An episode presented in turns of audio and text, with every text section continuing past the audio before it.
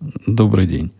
15 апреля 2018 года, около трех часов по среднеамериканскому времени, 404 выпуск подкаста «Атом Путуна».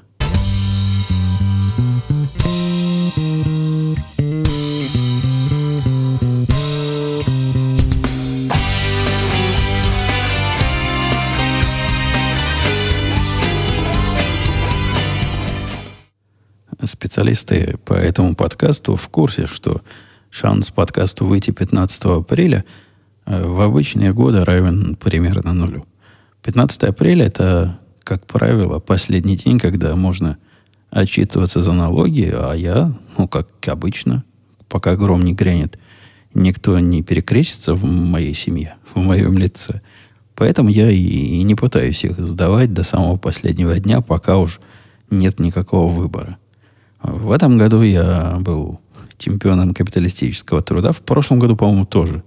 И даже не в последний день заполнил и отчитался за все налоги. А 13 то есть за два дня. Мне казалось, что за два дня, тут мальчик мне вчера сказал, что в этом году налоги до 18 можно платить. Так что я вообще герой. Герой-герой. И, по-моему, это был чуть ли не единственный случай на моей памяти, когда я за налоги свои отчитался раньше мальчика. Обычно он мне рассказывает, ну, что ж ты, молодец, тормозишь, я уже все сделал, а ты все еще нет. А в этот раз и его, и его подругу я просто обошел на повороте. Они после меня через день-два свои сдали. С налогами в этом году примерно так же, как и в прошлом году – покупаешь программу для, для заполнения, которую... Это хороший бизнес. Каждый год можно продавать а, по новой. Каждый год они продают программу на этот год. Цена вопроса, если в интернете заполняешь, по-моему, 59 долларов. Если в офлайне, то, по-моему, 79 долларов. Но плюс в процессе они еще разные маленькие деньги пытаются с тебя взять. Там, вступив в какой-нибудь клуб, купи какую-нибудь защиту – от проверки и все прочее по мелочи. Рассчитано это, конечно, хитро, потому что разные выплаты опциональные, они тебе предлагают после того, как насчитали твой возврат. Ну, вы, вы в курсе, если не первый раз подкаста слушаете, что у меня обычно с налогов бывает возврат. Это из-за того, что я домовладелец, плачу не слабый налог на землю, а два раза налог с налога не снимают. То есть то, что я плачу налог на землю, это потом вычитается из общих налогов. Это немалая часть возврата. Кроме того, э, некие, некие проценты суды, которые я за дом выплачиваю, тоже выписываются из налогов. Ну, и так набегает. Набегает. Хорошо набегает. Приятно набегает.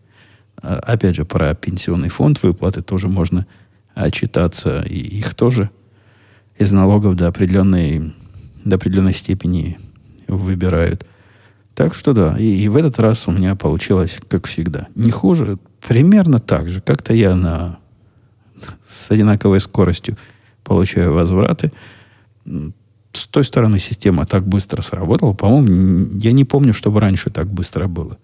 А обычно после того, как ты электронным образом налоги туда отсылаешь, при помощи той же самой программы, проходит дня три, пока приходят э, сообщения сначала от, обычно от э, федерального правительства, а потом от штатного правительства, правительства штата, что, мол, да, мы твои налоги приняли, они верификацию прошли, жди, пока выплата тебе поступит на счет.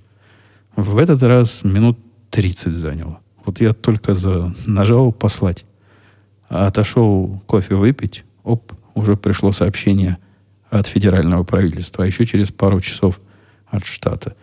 Так что они там, видимо, сурово закомпьютеризировались. И даже такие, которые в последний день приходят и нагружают их системы, даже таким ответы дают быстро. Все это, к сожалению, долгое время, что мы с вами не слышались. У меня и работа, и, и занятия э, не оставляли работа не оставляла меня. По-моему, я где-то в прошлых выпусках жаловался, что есть у нас такой контракт, который мой начальник называет самым большим, который он когда-то в жизни заключал, но большой он не в смысле денег, хотя там и по деньгам не жалуемся, а большой в смысле размера работы, которая необходима для того, чтобы этот контракт стал действенным, для того, чтобы деньги начать получать. Больше двух лет занял процесс э, сначала переговоров, а большая часть это даже не переговоры были, что в принципе можно было понять. Нет, они практически сразу согласились. Потом пошли разные технические проблемы. Технические проблемы мы решали примерно... Это не проблема, а совместимость. Как нас и их совместить. Примерно полгода, а последний год чисто работа была такая контрактная, бумажная. И в последнем этапе, на, на этом, на самом последнем этапе, когда уже все подписано, и все на мази, и нас уже надо включить, мы должны их систему включить, и они должны нам начать платить. Э, последнее осталось. Казалось бы, мелкое. Необходимо было пройти проверку на нашу технологическую совместимость с точки зрения безопасности с их стандартами высокими. И вот это мы подозревали, что это будет непросто, когда первый раз увидели список вопросов из 40 штук, которые даже понять трудно, что, собственно, они спрашивают. А они нас успокоили, говорят, да не волнуйтесь, не волнуйтесь, чуваки, у нас есть специальный человек, который вот только этим занимается. Тем, что объясняет эти вопросы заказчику, сидит с ними, и он будет к вам прикреплен. Пока вы на вопросы не ответите, он будет ваш, ваша нянька. А с ним все получится. Не волнуйтесь, сказали они. И мы перестали волноваться и, и напрасно. Оказался этот процесс еще более болезненным, чем могло бы выглядеть после прочтения этих вопросов. Он нам вопросы объяснил. На вопросы, на многие мы ответили, что они нам вообще не, не про нас. Это такой общий список вопросов для всех. И некоторые к нам просто никак не приложить. Ну, ни технологически, ни контрактно. Например, если в вопросе сказано, вы как э, организация, которая хранит чувствительную информацию типа э, каких-то номеров водительских прав и всякого прочего, и дальше идут вопросы. А мы не такая организация. Нам, мы ничего не храним. У нас вообще публичные данные. Данные, которые нам заказчик посылает для анализа, они доступны всем и каждому, кто э, только захочет их взять. Но публичные данные биржевые. Ничего личного мы и интимного мы умышленно не берем. Отказываемся в эту, на эти галеры лезть. Тем не менее, результат разговоров после того, как удается мужика убедить, э, что ну, нам вопрос этот не подходит, он не про нас. У нас нет такого вообще. То есть, как вы храните номера социального страхования, вопрос, ну, как мы можем ответить, как мы храним? Да никак не храним. Мы их вообще не храним. Тем не менее, ответ не подходит, и ему не подходит. То есть, как только мы говорим, не, это не про нас, он говорит, да не волнуйтесь, сейчас я вам другой вопрос выкачу. И у него, оказывается, есть список запасных вопросов. То есть, как ни крути, 40 вопросов мы должны ответить. И если какие-то не про нас, он найдет какие-то другие вопросы. В результате, а ведет он все это через такой Excel табличку, там все это вписывает после всякого совещания, требует от нас доказательств того или сего, мы предоставляем, он говорит, нет, не подходит, мы предоставляем новые, и вопросы нарастают как снежный ком. К одним возникают уточняющие вопросы, вместо отбитых он добавляет свои. В результате, начав с 40, мы дошли на последнем этапе до 160. 160 вопросов, которые мы прошли с ним, и у нас еще осталось, по-моему, 6 или 7 неотвеченных. Это, скажу вам, большой прогресс, потому что те оставшиеся невозможно ответить на этой планете. Например, на вопрос, как вы защищаете информацию, чтобы с вашего экрана э, враги не смогли подсмотреть, трудно сказать, как на этот вопрос, какой на этот вопрос правильный ответ. Каким образом сделать, чтобы с экрана вашего компьютера невозможно было, например, фотокамерой сфотографировать. Да не знаю я, нет такого способа на, на Васю Сапорыкина. Но мы ему показали фотографию замков в офисе. Это был как бы реально одна из, один из ответов. Покажи фотографии замков. Он говорит, а, не, не пойдет. Вы же не только в офисе работаете, поэтому пришлите фотографии замков от всех ваших квартир, где ваши программисты сидят. Прислали тоже не подошло. Потому что как-то оказалось, после того, как начальство показал, то ли замки не те, то ли фотографии плохо получились. Как-то им этого мало. Все равно каких-то других, более технических, как они говорят, требуется доказательства, что вот нельзя. Ну вот приняли меры, чтобы нельзя. Любимый ответ наш, у нас есть такая полиси, ну то есть правило, что работники не должны телефонами фотографировать экраны с данными. Их тоже не устраивает. И здравый смысл о том, что о каких данных вы волнуетесь. Эти данные вон у вас на сайтике всем показываются, и фотографировать не надо. Их тоже не волнует. Я был в долгом и упорном замешательстве, чего что чувак от нас хочет вообще. А потом мне объяснили знающие люди. Говорят, ты и не пытайся ему на все вопросы отвечать.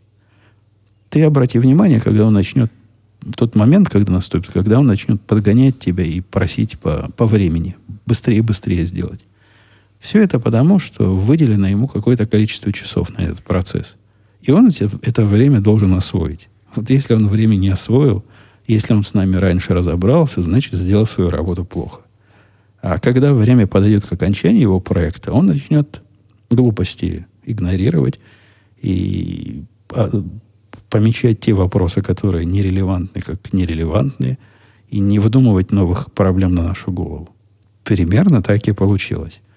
В последние недели темп его активности резко снизился, и даже было, наверное, три или четыре момента, которые мы прямо на совещании закрыли, с моих слов. Он говорит, о, говорит, самому путу он сказал, я вписываю. И вписал, и закрыл предыдущие пару месяцев о таком и подумать нельзя было. Требовалось предоставить доказательства. Предоставление доказательств обычно выглядит смехотворно, но с точки зрения доказательной базы.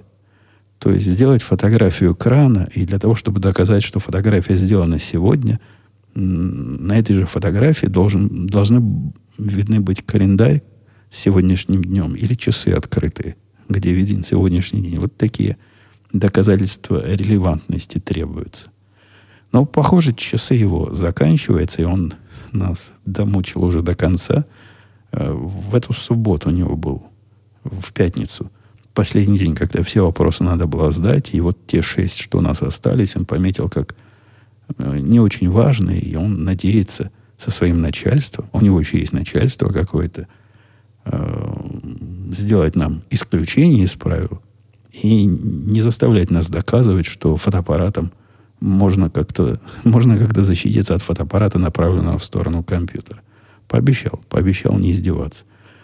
Там в процессе нас просили предоставить фотографии заклеенных портов, ну, чтобы в компьютер ничего вставить нельзя было. Порты надо с их точки зрения как-то зацементировать. Тогда, значит, безопасность информации будет на самом высоком уровне. Мы это тоже отбили. Не стали заливать эпоксидкой USB-порты наших компьютеров. Но там, да, там сурово. И, и странно. И самое в этом деле непонятное это, это цель. То есть его-то цель ясна. И, ему дали задание потратить эти там сколько, 40 часов, 140 часов, 240, не знаю, сколько он с нами потратил. Много. Месяцами. С его точки зрения все ясно. Пуля вылетела, вот ему велели.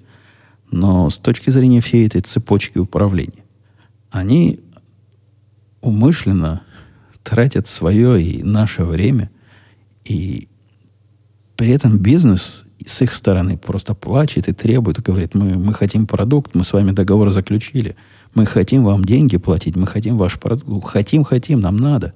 У нас миллионы и миллиарды лежат неосвоенные. Без вашей системы никак освоить не можем. Выкатывайте.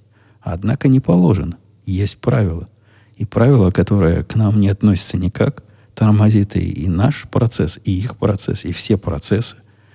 Как вот такое выживает в капиталистической экономике с, с свободным рынком, когда, по идее, тот, кто более эффективный, должен, должен лучше себя чувствовать, непонятно. А это один из, ну, один из крупнейших игроков в этой области. Такой, что прямо игрок, игрок.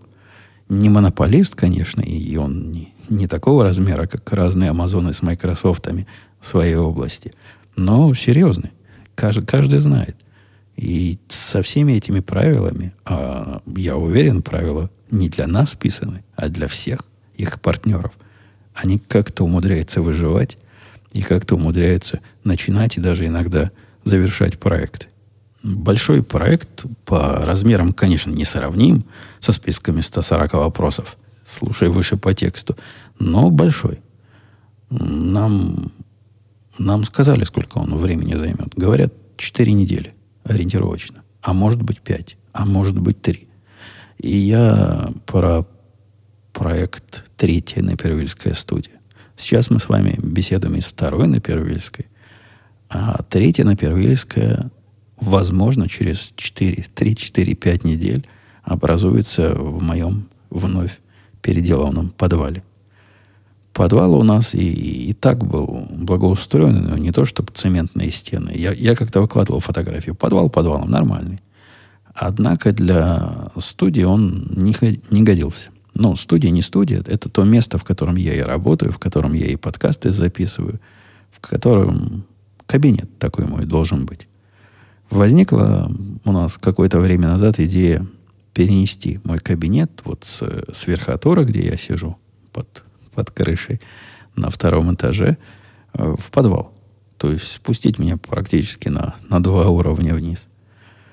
Идея хорошая с многих точек зрения. Во-первых, там тихо, ну, если принять меры и устроить надлежащую звукоизоляцию. Во-вторых, там места много. Мне там есть куда и телевизор большой на стену повесить, и в планах поставить там же бильярдный стол, туда же опустить мой тренажер любимый, который сейчас стоит в спальне. В общем, планов было много. Но жена эти планы, конечно, творчески расширила до, до полной неузнаваемости – чтобы переделанный подвал был в ее глазах тем проектом, за который будет не стыдно перед потомками. В результате из простого проекта перевести меня в подвал, посадить в уголок, он превратился в контрактный проект. То есть проект, для которого нужен специальный человек. При этом специальный человек это все даже сам сделать не может. Его компания умеет много чего сделать из задач, например, подводку воды, канализации они умеют делать. Установку душа и туалета они умеют там делать. А электрические работы не умеют делать. Поэтому у них есть такие подконтракторы, которые с ними работают. Но с моей точки зрения, вот этот контрактор это как раз тот единственный руководитель проекта, с которым мне придется общаться. Примерно месяц заняли, не месяц, до, до этого месяца уже, наверное, месяцев шесть заняли – поиске, кого же, кого же выбрать.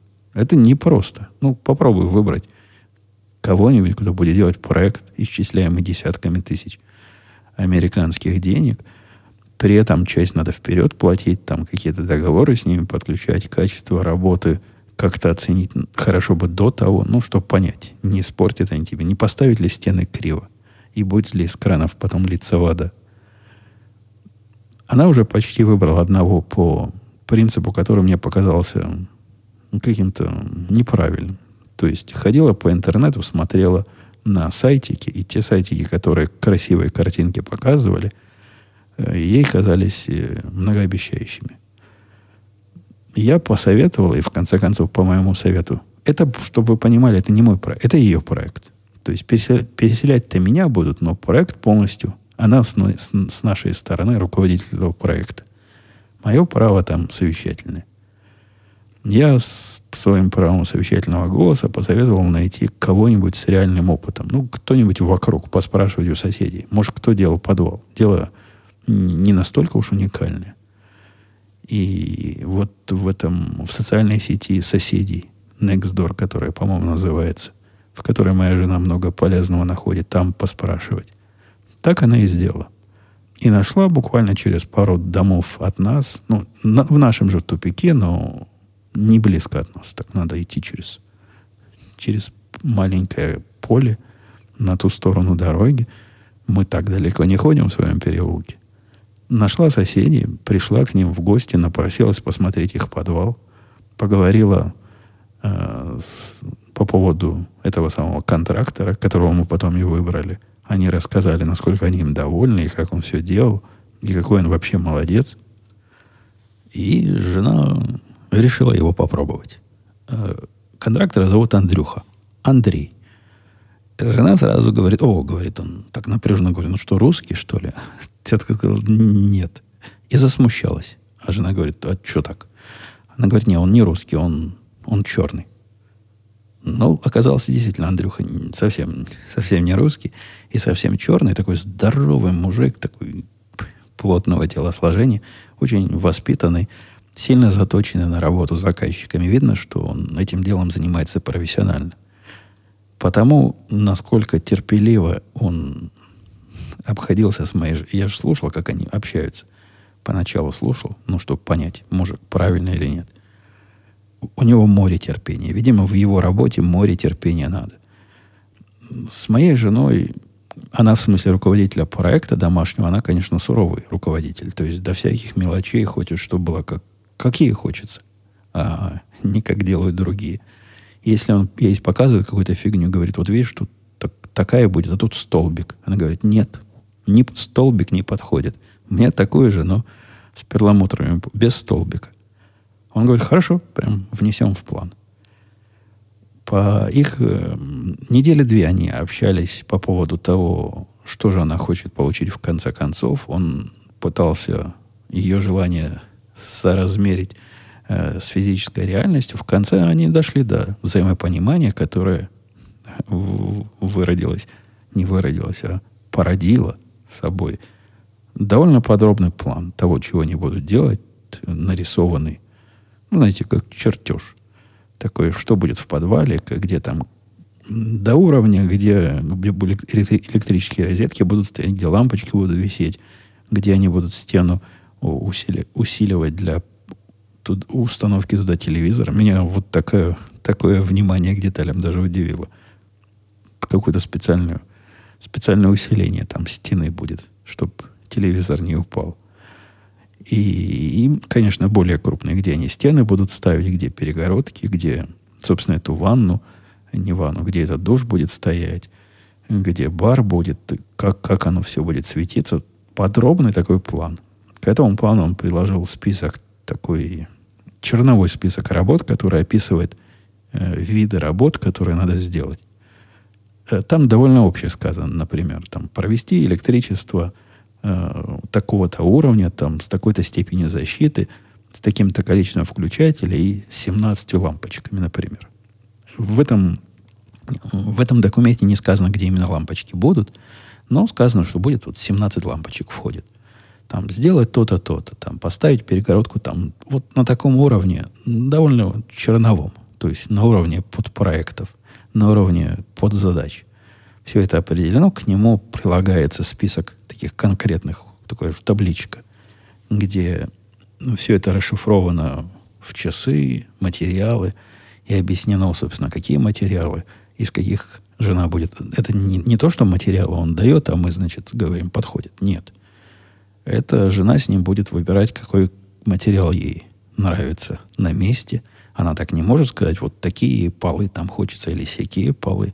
Примерно понимает, какие. Вот это примерно забито Э, в наш ним контракт и в его планы, но тонкости значит, представитель заказчика будет определять.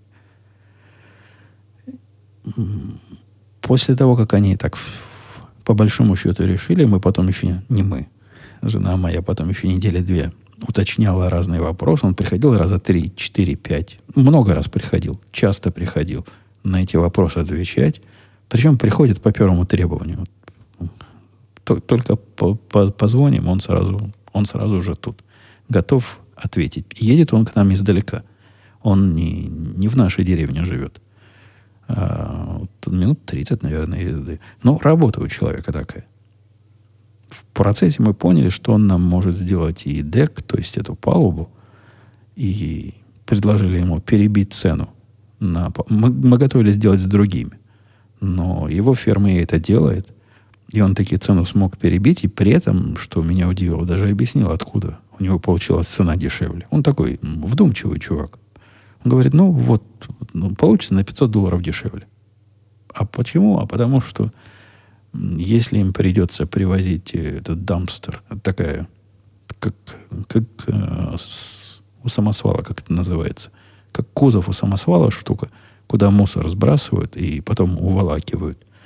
Так вот, если им придется привозить ну, его за деньги, а он, по-моему, 500 или 700 долларов стоит, то мне все равно придется это для подвала привозить. И вот за один раз мы и э, разобранный дек, разобранную палубу туда положим.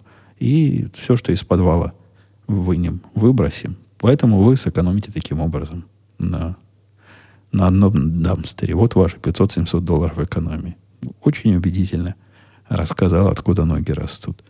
Материалы показал.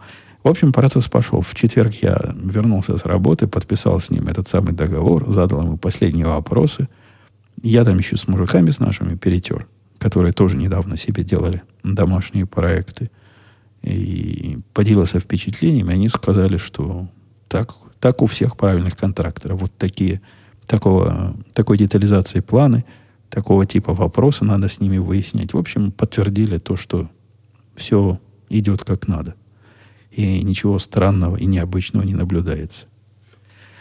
Выдали мы ему денег на материалы. Он предлагал их либо сюда привезти, ну, чтобы нам спокойнее было, либо оставить в магазине и забирать по необходимости. Мы согласились. Ну, я сказал, как, как ему удобнее. Как удобнее. Все равно уже с этой недели начинаем. В начале следующей недели, то есть начинаем процесс. Он займется Разру... Первое дело разрушение. Займется разрушением. Эм, про конкретный день, когда начнется разрушение всего, мы еще не договорились, но он обещал быть очень э, гибким, потому что, например, говорит, разрушать, когда вы еще спите, было бы неэтично. Или когда ваши соседи еще спят. Поэтому мы с вами договоримся о времени. Этап, этап разрушения, я не знаю, сколько займет, наверное, день. Ну что там, ломать, не строить. И под это дело я уже приготовил себе наушники стрелковые. Буду в них сидеть, работать у себя в светелке, чтобы всего этого шума не слышать. Видимо, процесс этот вызовет еще разные у меня комментарии в будущих подкастах, потому что подобного рода проектов больших мы в доме никогда не делали. Посмотрим, способны ли мы, как дома хозяева, этими процессами управлять, и способна ли моя жена, как руководитель проекта, довести его до конца.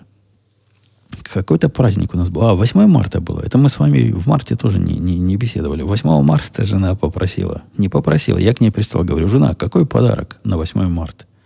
Это иронично было сказано. Мы на 8 марта не особо так подарки дарим друг другу.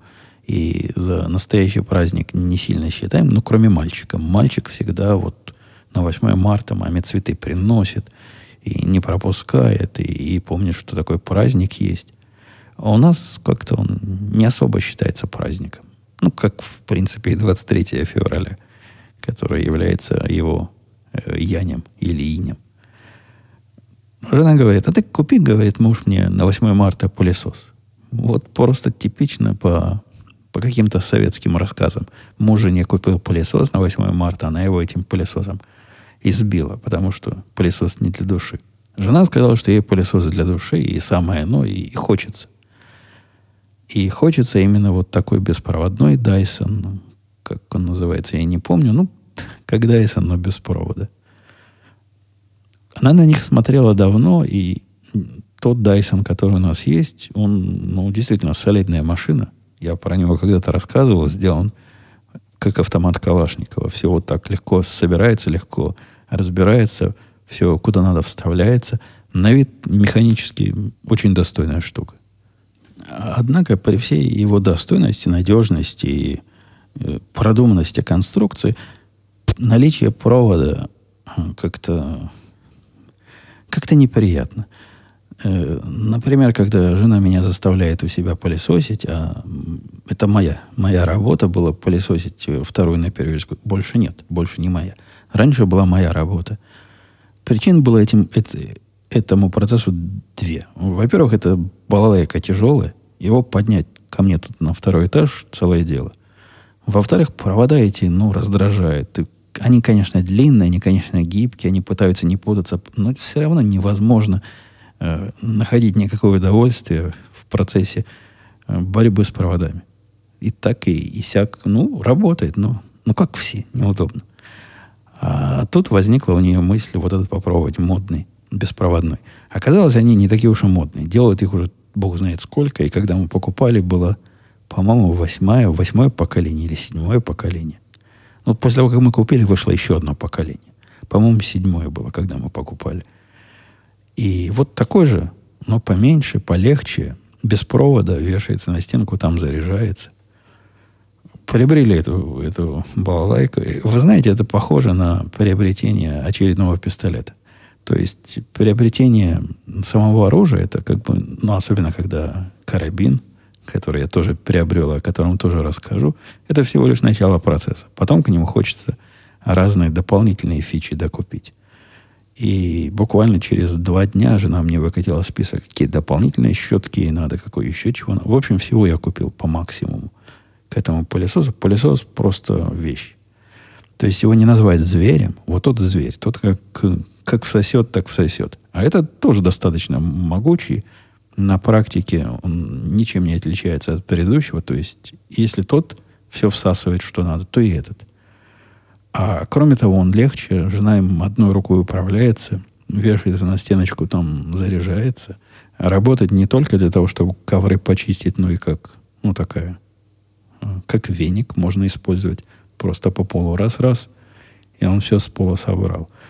Короче, любимая игрушка моей жены оказалась. Она велела слушательницам, всем трем, которые этот подкаст слушают, крайне его порекомендовать. И я его крайне рекомендую. Вещь серьезная. Ну, самое главное, мне теперь не надо пылесосить свою студию больше. Жена сама с удовольствием этим занимается. Она от пылесоса первые дни оторваться настолько не могла, что потом левая рука или правая рука болела. Переработала. Теперь привыкла. Но, судя по всему, получает от работы с этим новым прибором непрестанное удовольствие и радость. Как-то был день, когда... Что ж случилось? А, у меня телевизор залочился. У меня телевизор управляется э, таким хабом. Такая коробочка стоит, через которую специальный пультик управляет всеми устройствами мультимедийными. Устройств у меня там много, и набор из пяти пультов меня бы сводил с ума. Меня всегда пульты, которых больше одного сводят с ума, поэтому я об этом рассказывал в свое время. Нашел Logitech, который можно через хаб управлять им всем на свете. Умная, правильная штука. Просто в, практически идеальная. За исключением одного – эта штука почему-то не работает правильно без интернета. Вот если нет интернета, что ей надо на, на материнский корабль посылать, я не знаю. Зачем ей нужен интернет, чтобы работать, я не знаю. Я могу представить, что ей нужен интернет для перепрограммирования, это ладно. Но она и не работает без интернета. То есть упал интернет, нельзя ни канал переключить, ни, ничего нельзя сделать. Громкость, громкость могу. Вот громкость могу, а все остальное не могу. Почему? Не знаю. Какая-то у них техническая, ну, явно какая-то недодумка техническая. Не должно быть так. Оно должно уметь и локально работать. Похоже, эта проблема никого особо не интересует, потому что интернет не пропадает. Чего ему пропадать? За исключением тех случаев, когда он таки пропадает. И был у меня такой случай вечером. Я сел посмотреть телевизор, включаю, а он CNN показывает. Я его так и сяк, а он все равно CNN показывает. Никак не переключается. Ну ладно, CNN так CNN, будем CNN смотреть, решил я. И увидел там прелюбопытнейшую программу. Это называлось э, такой э, сходка населения по поводу поговорить за оружие. CNN собрала таунхолл, в котором с одной стороны были э, представители ну, собственно, жертв вот этой стрельбы в, во Флориде. А с другой стороны, они пригласили ну, другую сторону, то есть те, которые должны как-то ответить, за все ответить. Видя другой стороны был один из представителей властей и парочка республиканских э, или около республиканских значит, гадов, которые, ну, которых для битья, явно для битья пригласили. Представляете, сидит полный зал людей, которые все настроены против. Э, а, и тут два недобитых. Э, да там, там же не два оказалось, там один оказался недобитый республиканский сенатор.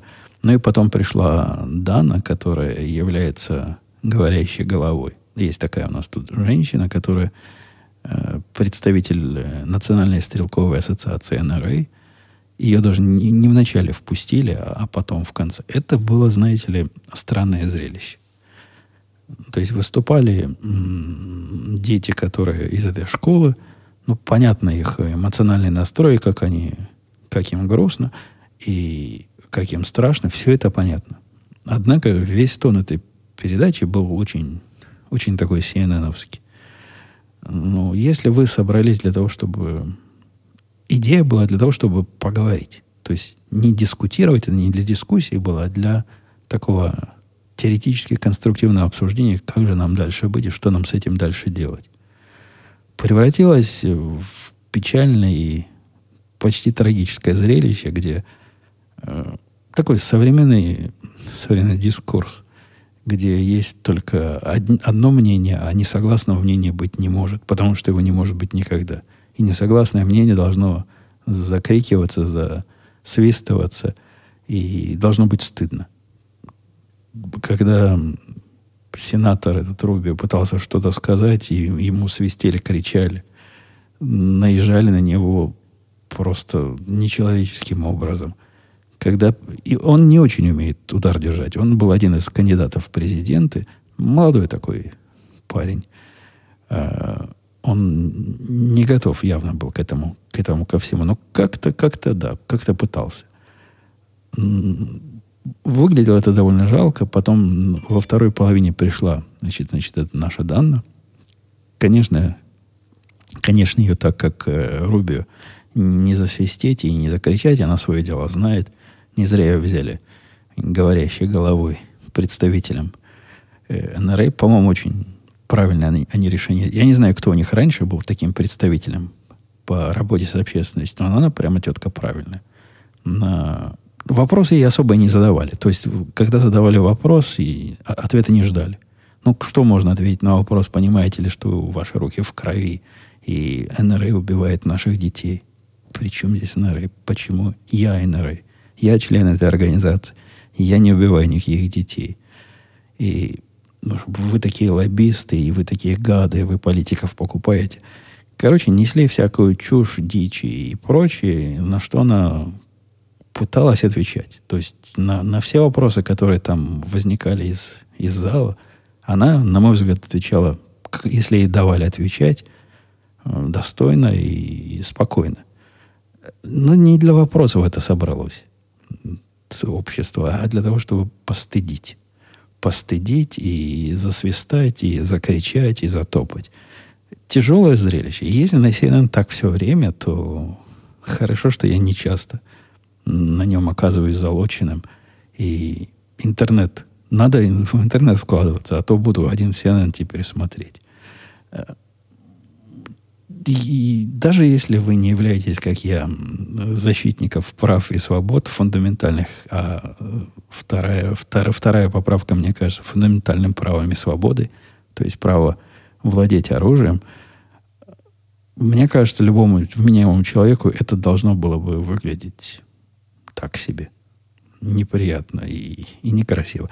Но, в принципе, и потом, и, и дальше потом все из этой истории, все, что вылезло – тоже ничего красивого не получилось. Там отдельная тема дебатов и как либералы дебатируют по поводу оружия. Это, это удивительно.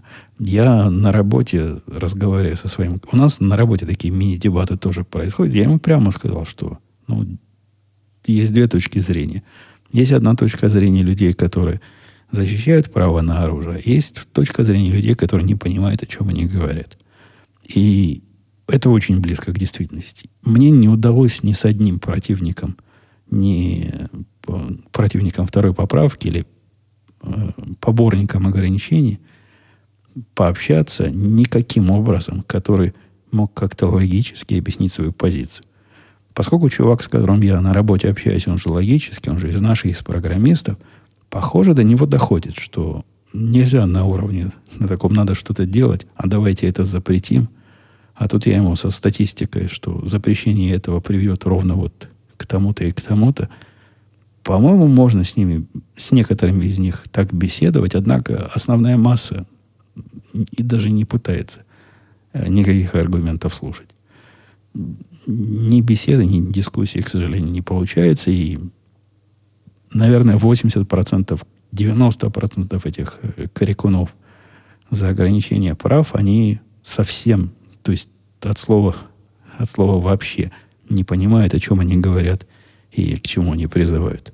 Девочка, кстати, моя в этом контексте приятно порадовала, потому что такая была тоже возмутительная, на мой взгляд, школьная, не школьная, а инициатива, которая была школами поддержана. Дети вместо того, чтобы учиться а в школу, я, я, например, своих детей направляю не для того, чтобы им там информацию устраивали, а для того, чтобы учебу учили и разные предметы разбирали.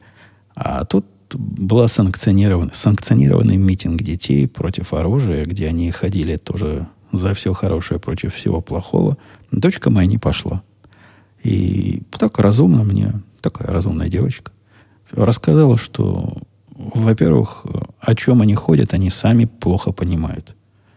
Мою мысль подтвердила. И я эти мысли вовсе не озвучиваю в детской среде. Хотя, наверное, что-то до нее доходило. Но мы с ней не ведем бесед по поводу фундаментальных прав, ну, если не возникнет такая оказия. А тут возникла, я ее школу подвозил. Она рассказала, что не, я не пошла, еще несколько детей не пошли. Нам это показалось странным мероприятием, какое-то бессмысленное, непонятно за что они идут, непонятно, что они предлагают, и непонятно, против чего они протестуют, если против чего-то протестуют. Мы с ней такую почти беседу двух взрослых людей провели. Я ей рассказал, как с моей точки зрения смехотворно выглядит их призывы сделать хоть что-то, и вот это конкретное что-то, что как-то предлагается, а именно запретить то, запретить это, и сделать как в Европе, или сделать как э, в Австралии, и к чему это привело в Австралии и в Европе. Поделился информацией с ребенком. Рассказал, почему статистика не такая простая наука, и нельзя сравнивать Э, количество преступлений в абсолютном виде надо сравнивать в относительном виде к населению страны, например. Пояснил, что статистику нельзя смотреть в момент, а нужно смотреть э, как тенденцию, а иначе непонятно, на что ты смотришь. Все ребенок понимает и с чем-то соглашалась, против чего-то возражала. Ну, мой довод, например, по поводу того, что... Ну, он такой провокационный, он, конечно, неправильный довод. Он чисто, чтобы э, позлить либералов, его наши приводят, говорят, мол, если вы рассказываете, что от э, оружия, ну, они говорят 30 тысяч смертей, на самом деле речь идет о 10 тысячах, а сравнимое количество смертей от э, вождения автомобиля происходит. И наши говорят, давайте автомобили запретим. Дочка моя тут не дала себя с сдвинуть с, с позиции, говорит, ну как же, это же разные вещи, говорит моя дочка. Автомобили-то нужны для того, чтобы ездить, а оружие нужно для того, чтобы убивать. Поэтому нельзя так сравнивать. Ну, типа, у автомобиля есть другая функция, кроме как убивать. На что я сказал, что это заблуждение. На самом деле, у оружия функции не убивать. Это, это его side effect. Это, это, это последствие такое. Ну, как у автомобиля может быть нежелательное последствие кого-то задавить, так и оружие может быть нежелательное последствие кого-то убить. А на самом деле оружие это средство защиты себя, своей семьи против внешних и внутренних врагов. Не говоря о том, что это еще фан и, и хобби, и развлечение, а для кого-то охота. Вот в этом моменте мы с ней не сошлись. Но вы согласитесь, момент тут тонкий. Вот про функциональность так беседовать я, я не стал сильно давить и какие-то логические аргументы тут предлагать, потому что а, и так правильный ребенок. Не надо нам уж, чтобы совсем-совсем со мной была везде согласна. Кстати, в эту струю я заметил еще один такой странный эффект. Вот поколение э, людей, которые приехали из других мест, моего возраста и старше – не обязательно русских, из других мест в том числе, например, кубинцы тоже такие, они э, консервативные, то есть они против левацких идей, и, в общем, понятно почему. Мы этих левацких идей, и мы, и кубинцы насмотрелись. Большинство людей такого, с, с такой историей, которых я знаю, они в том числе и с некими либертарианскими такими наклонностями, то есть большим правительством не верят, хотят, чтобы правительство было поменьше. Э, многие из них э, за, за первенство закона. Вот если закон такой, то надо делать по закону, а не по понятиям.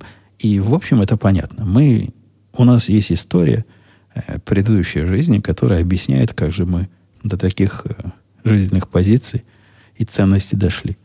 Что меня удивляет, это относительно свежее поколение иммигрантов из, из разных мест.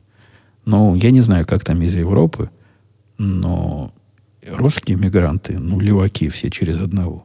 Откуда они берутся? Вот приехал, приехал человек из современной России, например, пять лет назад. И тут он пытается голосовать за Берни Сандерса, например. То есть, как, как, ну, я понимаю, не молодые, они не, не, представляют до чего социальное равенство и прочий человек человеку брат, э, товарищи друг доводит. Ну, как, я не, не понимаю. Я не понимаю, откуда у них это берется. Э, ну, хотели бы вы в социальное равенство приехать? Ну, ехали бы в Европу. Ну, зачем же ехали в Америку? Нет. Приезжают, понаехали тут и пытаются из, из нас сделать э, загнивающую Европу. Не допустим. Не доп... все, на, все на выборы. В 2018 году вот эти выборы, которые будут, э, ну, такие, по-вашему, это парламентские выборы, Конечно, демократы себе свинью подложили, потому что не зря говорят про демократов, что у них нет мозга, хотя про республиканцев говорят, что у них нет сердца или души. Вот вся эта движуха против оружия, которую они затеяли, я абсолютно уверен, увеличит явку наших на, на выборы просто до не, непредставимых пределов. И будет много людей, которые... Э, в нашей тусовке это реаль, реальный страх, что, мол, вот они дойдут и заберут наши права. Боит, боимся мы. Не боимся, попробуй нас напугать. А опасаемся мы нарушения прав, а не то, что у нас заберут наше любимое оружие. Дело не в любимом оружии, а дело в фундаментальных свободах. Э, из-за отсутствия мозга они, если бы они хотели на этих выборах что-то интересное получить, я бы на их месте подождал со всей этой движухой до, до после выборов, а там бы уж начинал. Но нет, мозга нет, пиши пропало. И да, второе хобби мое расширилось немножко. Это тоже, тоже одна из, одно из подтверждений, что если мозга нет, так мозга и нет. Не с моей стороны, у меня с мозгом нормально. На всей этой волне протестов и то, как надо запретить как они это называют, орудие убийства, орудие войны, оружие, которое не предназначено для гражданского населения, так они называют вполне обычные и, ну, трудно назвать безобидными, но обычные винтовки, полуавтоматические карабины, по-моему, это даже называется, э, AR-15 которые. И, и мне они даже не особо нужны были никогда. То есть один из доводов людей, которые которые их любят, что, мол, крутая штука для защиты дома. Как она может быть крутой штукой для самозащиты, я не очень понимаю, но действительно это чрезвычайно точное оружие, к которому чрезвычайно легко обращаться. Никакой отдачи практически нет. Куда направил, там будет дырочка. Я когда первый раз этой AR-15 пошел в тире пострелять, удивился, мол, сколько ж я мучился, не мучился, сколько я тренировался с пистолетом, чтобы добиться точности, которая мне показалась бы приличной. Ну, чтобы людям не стыдно показать, да и самому себя чувствовать метким стрелком. А вот с этой винтовкой это получилось почти сразу. Причем на настолько далеких расстояниях, насколько в тире я могу себе позволить. Гораздо проще из нее все это делать. Тем не менее, для защиты дома она же длинная. У нее 16 дюймов. 16 э, или 18? 16, по-моему, дюймов. Это дуло. Длинное дуло.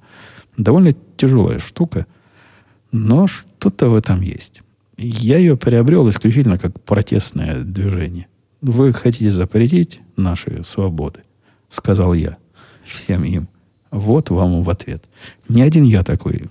Покупки подобного страшного оружия выросли с тех пор, как э, борцы начали по этому делу бухтеть.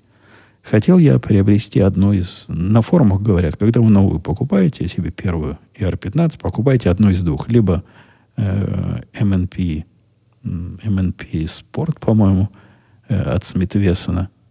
От Смитвессона. По-моему, от Смитвессона. Либо ругеровский ER556. Вот две достойных штуки для того, чтобы начать свое знакомство с AR. Пришел я в магазин, есть оба. И тот, и тот есть. Взял я этот самый S&P, покрутил в руках. Ну, вещь. Вещь такая нормальная. Видно, что вещь солидная. Однако какая-то она... Я даже трудно вам объяснить ощущение. Не то, что как берешь китайский телефон в руки. Нет.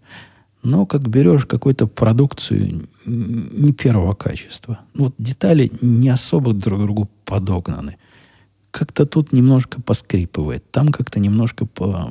двигается, где мне казалось бы не надо. Плавности здесь нет, где мне казалось бы нужна плавность. Не сильно впечатлился. Но ну, раз рекомендуют, думаю, может, они все такие. А тут продавец говорит, слушай, чувак, говорит, ты, ты не то смотришь. Вот, посмотри на это. И выдал мне винтовку, которую которую собирает один из наших местных иллинойсовских сборщиков. То есть тут такое бывает.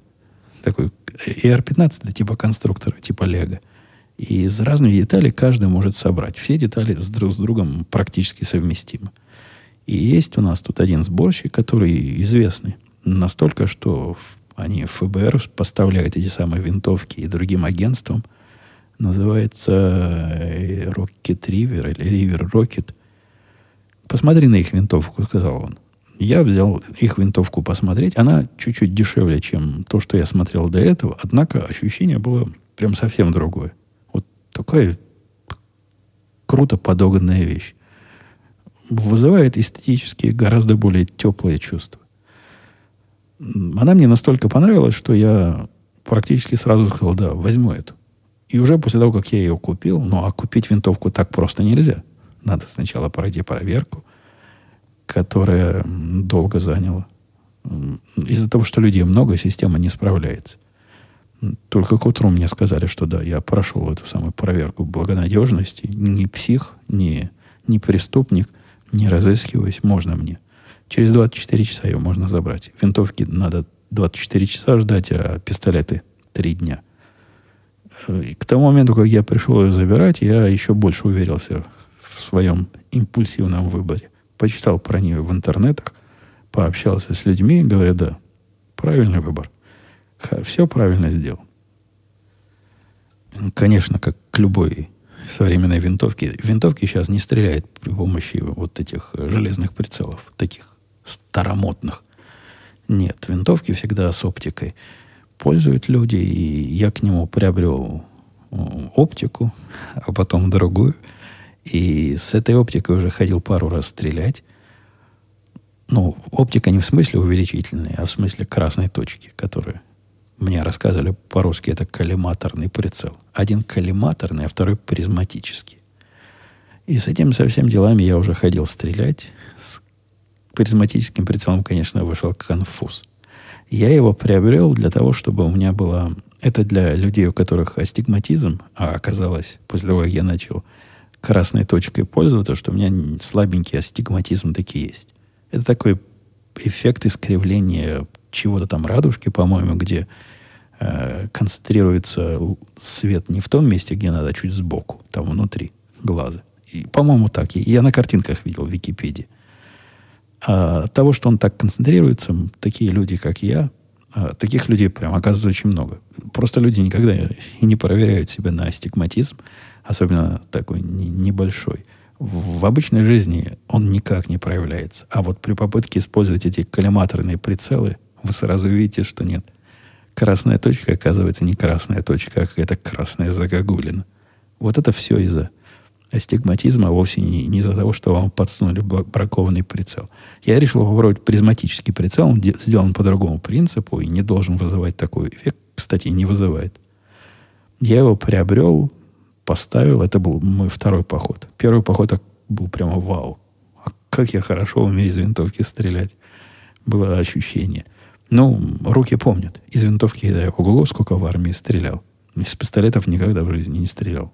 Ну, кроме как глубокого детства, где я учился в нашем местном тире стрелять из спортивного пистолета. А винтовка, ну, относительно недавний опыт. Так вот, пострелял, пришел к выводу, что 200 патронов я слишком, слишком много набрал. В следующий раз надо брать 100. А то руки устают винтовку держать. Тяжелая зараза. По сравнению с пистолетом прямо совсем тяжелая. И на второй раз я уже пошел со своим призматическим прицелом. Никуда попасть не могу. Ну, просто удивительно. Насколько в первый раз попадал куда хотел. Простите. Во второй раз все пули не туда идут. Подкручивают э, коррекцию еще хуже. Просто какой-то какой ужас. Я просто, я в конце концов был уверен, что то ли мне подснули бракованный экземпляр, то ли они все такие призматические, и, и с ними действительно никуда попасть нельзя. Плюнул, просто плюнул, в конце концов, слюной, будучи в тире, поставил старый, я с собой два взял, обычную красную точку, да, которая у меня не точка, а которая загогулина, и с ней дострелял все патроны. Придя домой, ну, я уже и обратно собирался отправить производителю сказать, что, мол, вы мне за, за такое... Да я понимаю, у вас была распродажа, и я купил его за дешево, но все равно за дешево не, не означает, что не должно работать. Оказалось позор на мою седую голову. Я его, наоборот, прикрутил. То есть прицел этот как два стекла. И казалось бы мне, что стекла это как-то логически. Ты смотришь стекло, которое поменьше, а в сторону цели стекло, которое побольше должно быть. А кто же инструкцию читать будет? Ну, сами не поймем. Оказывается, таки не поймем. Оказывается, я наоборот его прикрутил. От этого все мои настройки, которые я делал, были, как вы понимаете, в другую сторону. Я думал, я двигаю вправо, я двигал влево. Думал, двигаю вниз. Нет, вниз вверх правильно, а вот вправо-лево неправильно было. А и кроме того, картинка расплывалась. В общем, все было неправильно. Поменял, перецепил обратно, хотя еще не ходил с ним стрелять. Вот жду, жду своего часа. Фу, долго я с вами разговаривал и до вопросов еще не дошел. Какой-то у нас рекордный длинный подкаст будет. Серк спрашивал, голос не выдерживает. Здравствуйте, Евгений, спрашивал Серг. Спасибо за интересный подкаст. В США в связи со стрельбой в школе идут активные акции протеста, как я понимаю. Вопрос у меня следующий. Выдвигается ли протестующим требование поставить металлодетекторы в школах с вооруженным охранником, чтобы нельзя было легко пронести оружие в школу? Надеюсь, что до второй поправки не доберутся. Вторая поправка, как я считаю, в США гарант демократии – ну, про гаранты я бы не, ну, не, не только она гарант. Там, там еще и другие есть гаранты. Но да, один из. Отвечу Сергу. Нет, протестующие не, не требуют таких э, технических конкретных мер. Техническая конкретная мера – это усилить, например, школы. Они это не особо требуют. Они требуют запретить именно вот этот конкретный вид автоматической винтовки не автоматическое. Это они меня уже, они меня уже по, отравили свои. Они называют это полностью автоматическая, полуавтоматическая винтовка. Fully semi-automatic. Говорят неграмотные протестующие и разные телеведущие. Они хотят вот эти карабины запретить. И с их точки зрения это и есть то самое решение проблемы. Во-вторых, они хотят побороться с продажами оружия между частными лицами.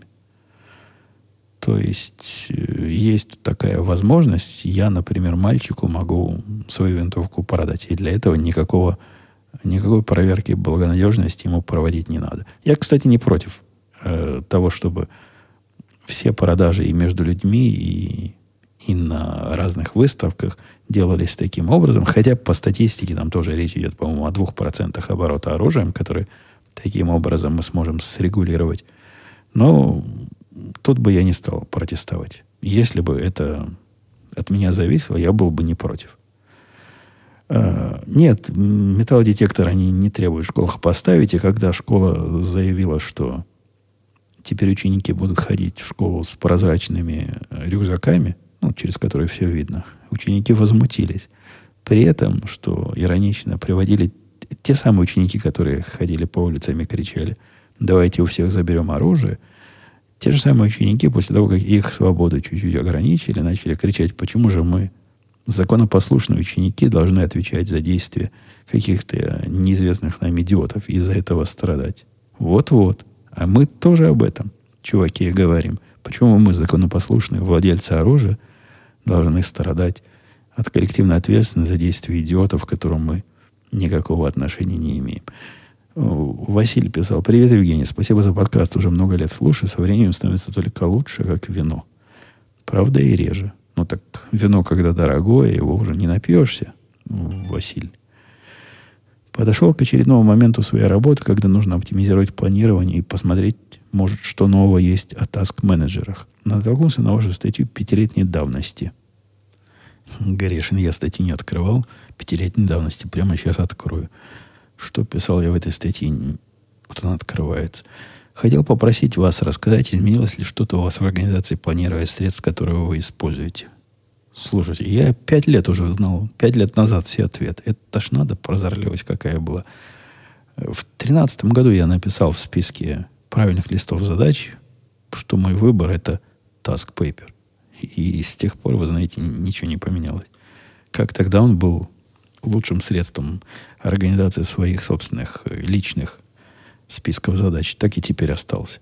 Он за это время стал только кучерявее веселее. Было одно время, когда автор его решил прибить, а вместо него сделать такой супер, супер другой продукт, который в том числе будет и как Task Paper, но потом, к счастью, передумал, взялся за голову. Я ему тоже писал, говорю, не убивай. А это наш любимый продукт.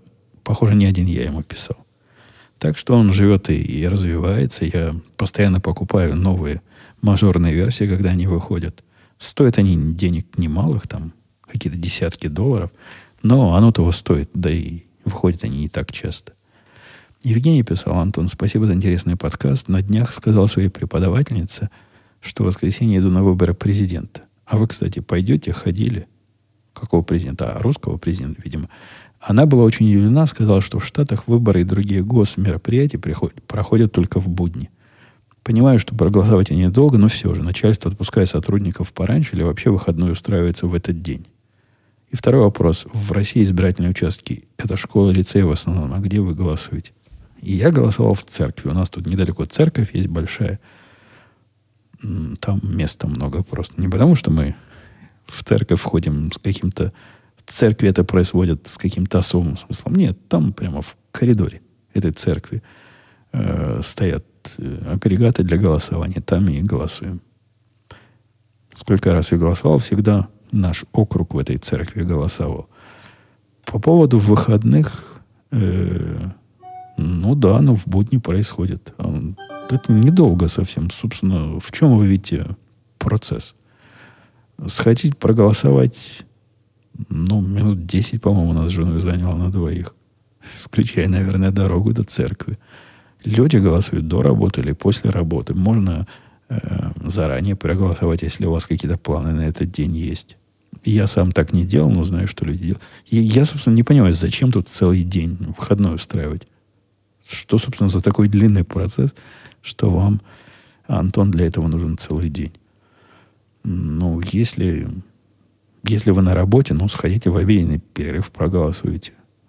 Не, по-моему, проблема какая-то надуманная. Не очень понимаю, зачем тут нужен целый день. Э, Ростислав писал, Женя, огромнейшее спасибо за подкаст. Много лет слушаю с удовольствием. От первого выпуска. В архиве, естественно. Ну, то есть, много лет, но не настолько много слушает Ростислав, как некоторые старожилы. Возвращаясь к аналоговым фотокамерам. В другом твоем шоу ты неоднократно вспоминал, что в институте вам говорили, представьте, что вы процессор. И эти базовые знания железа тебе помогали в твоем творчестве. Так вот, Навыки работы с аналоговой камерой помогут девочке понимать процессы, которые происходят при фотосъемке. И ей станет понятно, какую роль играет экспонирование. В цифре это весьма неявно, как получается глубина резкости, как она зависит от диафрагмы. Э, подождите, Ростислав, по, обождите. А почему неявна глубина резкости и зависимости от диафрагмы при цифровой съемке? Это вообще то же самое, на мой взгляд. То есть я, я-то фотографировал давно, когда сами в бачках проявляли. И процессе бочкового проявления я не нашел никакого глубокого пасконного и домотканного знания. А это то, чего они делают. По-моему, даже этого они не делают. По-моему, их даже проявлять не заставляют, а они куда-то сдают. Хотя нет, нет. Что-то дочка рассказывала про темную комнату с красным фонарем. Может, они печатают сами. Про наматывание на бачок. Хотя, возможно, сейчас как-то не так проявляют. Бог его знает, куда технология ушла. Ну, процесс этот нет. Мне не кажется, что понимание доносит. Множество процессов, которые цифровые фотографы считают магией, твоей девочке будет понятно. Это трудно мне сказать. Я, я тут затрудняюсь слова подобрать, но, по-моему, фундаментально это ведь то же самое. И если на фундаментальном уровне преподавать эту фотографию для понимания основ, то, мне кажется, технология фиксирования изображения тут не так уж и важно. Ну, зачем девочке знать, каким образом там с этим фотоувеличителем работать? Мы вносим... Это похоже, как э, если бы, Ростислав, я бы с вами спорил, я бы с тобой спорил, говорил, что надо считать на калькуляторе, а ты бы говорил, что ну, на логарифмической линейке гораздо круче, потому что виден процесс, и не будет результат получаться как, э, как магия. Это где-то в эту же сторону разговор. Ну, мне, мне, мне так видится. Возможно, я ошибаюсь. Я, я не фотограф. Хотя никаких э, положительных или ностальгических ощущений о том, что мне такие для домашней фотографии не надо возиться с реактивами и со всем этим процессом, нет. Нет ностальгии по, по этому ушедшему в небытие процессу. Э, в обсуждении темы про вооружение учителей писал Кес. Не прошло и года, как уже произошел прецедент. Джорджи, учитель, заперся в классе и открыл стрельбу. Вроде в предыдущем выпуске упоминался вопрос тестирования учителей на адекватность, но ни к чему толковому не свелось. Все-таки, возможно, за прошедшее время у вас сложилось какое-то мнение по этому поводу. Возможно, стоит нанимать специально обученных людей для охраны порядка в школах. Спасибо за подкаст. С увлечением слушаю ваши интересные истории и мнения. А я никогда и не предлагал вооружать учителей массово. Да никто этого не предлагал. Даже Трамп, после того, как он подслушал мой подкаст, он этого не предлагал. Речь шла о том, чтобы людям, которым по закону разрешено носить оружие, которые по закону могут носить оружие везде, кроме как в школе, где они проводят большую часть своего дня, разрешить им носить его и в школе. Я даже за то, чтобы ограничить эту э, гибкость и для тех, которые будут в школе носить, учителей, внести какие-то дополнительные, ввести какие-то дополнительные тренировки. Вот тот факт, что я не слышал про этого чувака в Джорджии, который открыл стрельбу, он в чем нас должен убедить? Вот в этом страшном доводе, который кажется страшным моим коллегам, во всяком случае, когда мы беседуем, у них есть вот такая пугалка, они сами себя пугают что если человеку дать оружие, учителю дать оружие, он начнет в школе им пользоваться и убивать детей. Это ведь примерно про то же самое кейс. И ты говоришь. На это у меня возникает резонный вопрос. Если у вас такие учителя в школе, которые вы подозреваете, что все, что останавливает его от убийства ваших детей, это наличие оружия, как вы туда вообще детей отправляете? То есть вы так, видимо, не думаете, дорогие дискутирующие этот вопрос. Видимо, вы предполагаете, что в тот момент, как он, когда он на себя это оружие наденет, с ним некое такое специальное произойдет. И до этого человек адекватный, вы, вы ведь неадекватно не отдавали детей, вдруг превратится в неадекватного. Потому что оружие делает именно вот это превращение чуд- чудесное или чудовищное с любым человеком. Это какое-то абсолютно нелогическое заблуждение – я когда со своим коллегой примерно в эту, в эту же сторону беседовал, он сильно против того, чтобы люди оружие носили, именно потому, что они вдруг начнут стрелять. Я его спросил, ну вот смотри, говорю, чувак, ты меня знаешь. Мы с тобой уже тут пять лет вместе работаем. Мы с тобой разные споры вели. Заметь, говорю я ему, никогда эти споры до мордобития не дошли. Никогда ни я, ни ты не хватали предметы мебели и не кидали друг друга как-то мы люди вменяемые, мы всегда договаривались. Согласен, говорит, говорю я ему. Он говорит, согласен. Так чего же, говорю я ему, ты опасаешься? Я ему, как-то я этими местоимениями запутал вас. Чего, говорю, опасайся, что если на мне будет оружие, то в момент спора я это оружие... Неужели думаешь, что я в момент спора его достану и начну в тебя стрелять? Ну, как? Ну, с чего вдруг? Не меняет оружие человека настолько, что... Да не насколько не меняет. А если меняет, то в противоположную сторону. И если бы я был вооружен, я бы конфликт до степени, когда мы начнем кидаться табуретками, не доводил бы, а пытался его избежать. Потому что, как я тут не раз в этом э, подкасте говорил, если, если ты носишь оружие, то для тебя любой конфликт это вооруженный конфликт. А вооруженного конфликта нужно со всей степенью убедительности избегать. Спасибо за подкаст, писал Вова. На этой неделе опять про оружие. Да сколько можно?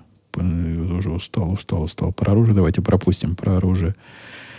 Привет, вот он писал Вокторок. Давно слушаю подкаст, но никогда не комментировал. Недавно возник вопрос, поэтому выскажу все сразу. Уже много выпусков назад кто-то писал в комментариях, что под этот подкаст хорошо засыпать. Я тоже, зам... я, я это тоже признаю хорошо. Я сам иногда уже много выпусков, э, я тоже заметил, пишет дальше слушатель, иногда пользуюсь для засыпания. Помогает, несмотря на интересное содержание. Э, а в чем вопрос? -то? Твой подкаст и радио задали такую высокую планку качества, что другие русские подкасты становятся мучительно сложно слушать. Спасибо, после этих слов будет, наверное, двусмысленно. А, я понял двусмысленность. Да, да, ну, спасибо. Пожалуйста. Двусмысленное, двусмысленное, пожалуйста. И сам вопрос. По подкастам создается впечатление, что у тебя на все есть свое мнение. В работе, в жизненных ситуациях нет сомнений в своей правоте, и это мнение тебя не подводит. Всегда ли ты был таким убежденным в своей правоте и не ошибающимся? Когда в жизни вижу таких людей, возникает жгучее желание доказать, что этот человек ошибается. Но мнение виртуального Умпутуна стало для меня авторитетом. Э, нет, ну, не все мои мнения не, не обсуждаемо э, правильные.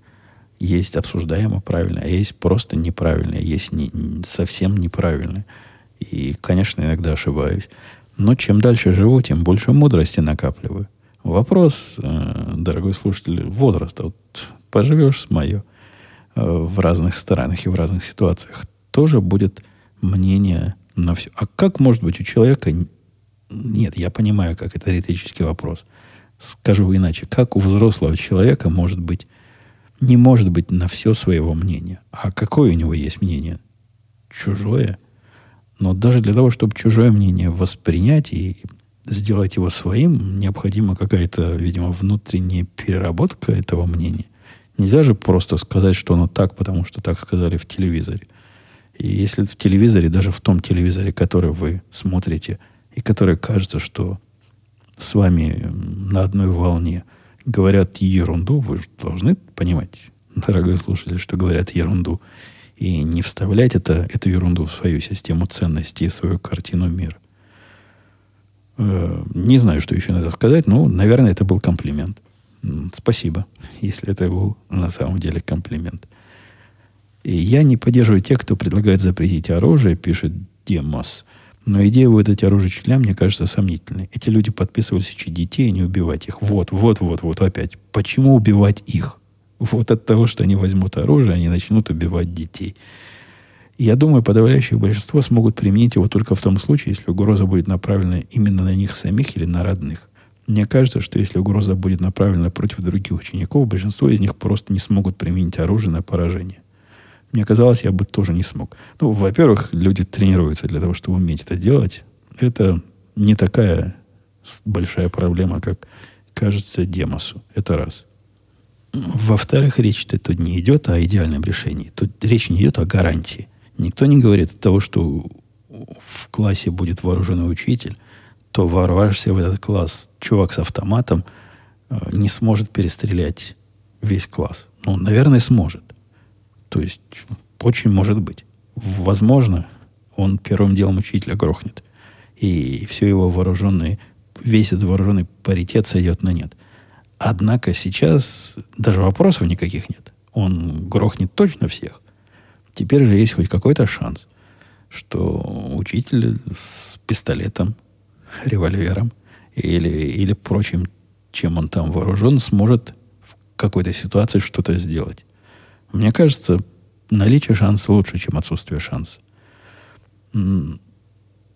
Риск э, вы даете этот шанс, мы даем этот шанс людям на защиту и оцениваю как риск того, что эти люди, которым мы это оружие даем, им, видимо, неправильно смогут воспользоваться.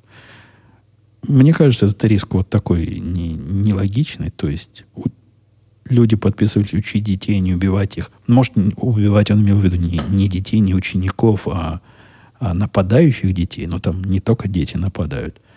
Может, я не так понял Демоса. Э, однако никто этим учителям не навязывает это оружие. Ну, не хочешь, не носи. Речь всего лишь идет о том, чтобы законопослушные граждане, среди которых учителя встречаются, у которых есть право на ношение оружия, и которые это право себя осмысленно заполучили, ну, если в их штате его надо получать, если там нету бесправного, такого нерегулируемого открытого ношения или закрытого ношения – чтобы они могли этим правом пользоваться и в школе. Всего лишь об этом. А вовсе не в том, чтобы подписать их. Не хотите, не носите. Кто вас заставит? Когда этот учитель ходит, идет в супермаркет, его не заставляют либо надевать на себя, либо снимать себя. Это его собственный выбор. И мне кажется, этот выбор должен оставаться в школе, в том числе и, и вообще во всех зонах, которые называются свободными от оружия зонами – и от этого всем будет только лучше. Ну, хуже уж точно от этого не будет. Я не могу себе представить ситуацию, когда, когда было бы хуже.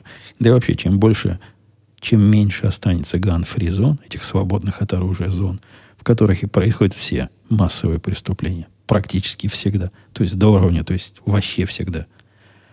Тем будет лучше. Э, Евгений, расскажите про эллипсоид эллипсоид. Эллипсоид это вот эта штука, которой я хожу, видимо, имеет в виду Денис. У вас все тот же, не стучит, не скрипит, мои жутко скрипят. Э, мой старый, который был куплен буквально в супермаркете, он скрипел и стучал с первого момента. До такой степени, что мне приходилось громкость телевизора делать настолько кричащей, что прямо ой, приходили жены с детьми говорили, папа, сделай тише. Невозможно было. Так, так он скрипел и, и, и стучал, и разваливался подо мной. Вот этот швин, который я купил, уже давно купил, он просто красавец. Время от времени я смазываю там таким силиконовым, трудно сказать, как эта штука называется, как машинное масло, только силиконовое, гладенькое такое, скользкое. Э, ролики и, и нормально. Не скрипит, не разваливается, не стучит ничего никуда не откручивается. Как в первый день он тихо, то есть совсем тихо я на нем ходил. Тут вообще тихо. Ну, как в спортзале на хорошем аппарате. Так, так и сейчас. Не-не, все в порядке. Не зря я в свое время за него, не помню, 700 долларов, сколько он стоил. Каких-то больших денег для, для такой железки стоил, но, похоже, не зря я в него вложился. Несколько выпусков назад писал Лигру. Вы хвастались что до конца владели навыком слепой печати. Не поделитесь секретом. У меня та же проблема, что у вас была. Я печатаю не десятью, а, наверное, восьми пальцами. Не то, чтобы смотрю на клавиатуру, а, наверное, можно сказать, полуслепой метод, который выработался сам по себе. И да, пробовал как-то давно тренажеры для печати, но вбивание на скорость быстро надоедало. У меня для, для тебя, Легру, есть хорошие и плохие новости. Хорошая новость заключается в том, что научиться этой слепой печати совсем не трудно. Это всего лишь самодисциплина немножко. Ну, надоело, а ты перебори себе и дальше. И результат виден довольно быстро. То есть ты можешь слепо печатать. Теперь для тебя у меня есть плохие новости. Я этим умением не пользуюсь на практике. То есть я могу вот сейчас, могу вот слепо печатать. Однако, когда я работаю, Мозг мой помнит э, паттерны, шаблоны и все, что там у меня в мозжечке продавилось за эти десятилетия и набирает именно так, как ты выше описал. Вот этими восьми пальцами, полуслепым методом. Никак мне не помог метод слепой печати. Я им умею, но не пользуюсь. Это какой-то удивительный факт, но, но он остается фактом. Оказалось, я подозревал, это ненужный навык, когда его не имел. Но согласитесь, если ты навык не имеешь и говоришь, что не нужный, возможно, ты просто против истины грешишь. Не потянул. А тут я потянул, я смог, я могу. Могу напрячься и заставить себя писать программу таким образом. Или набирать текст таким образом. Нормально получается. Не медленнее, чем традиционным. Однако, как только отпускаю вожжи, организм, организм, мозг сразу берет свое, и пальцы начинают набирать, как они набирали десятилетия до этого. Э, все. Надо бы этот подкаст по-хорошему на два разбить. Однако не наш путь. Долго не было, а теперь пусть будет длинный. Э, все, давайте на этом будем с вами. Как-то и несколько раз тут воздух заканчивался и, и кашель прорывался. Вы уж извините, я сольные подкасты давно не, не записывал. Будем стараться с этим бороться. А особенно, особенно, особенно на фоне работ по оборудованию третьей на Первильской – наши шансы, конечно, найти тихое место будут невелики. Однако в результате мы с вами получим вот эту самую третью на первилиску, которая будет 24 косая черта 7, косая черта 365, готова к записи, там будет тихо, никто не будет мешать, и мы сможем с вами там чаще встречаться. И я надеюсь, что и в процессе переделки нашей перестройки я, я найду возможность возможно, возможно, возможность будет невозможно нетрадиционная. Например, в автомобиле где-нибудь или в пути на работу или еще что-нибудь такое непристойное. Но посмотрим, как оно получится. Пока до следующих встреч, до следующей недели, я надеюсь, услышимся.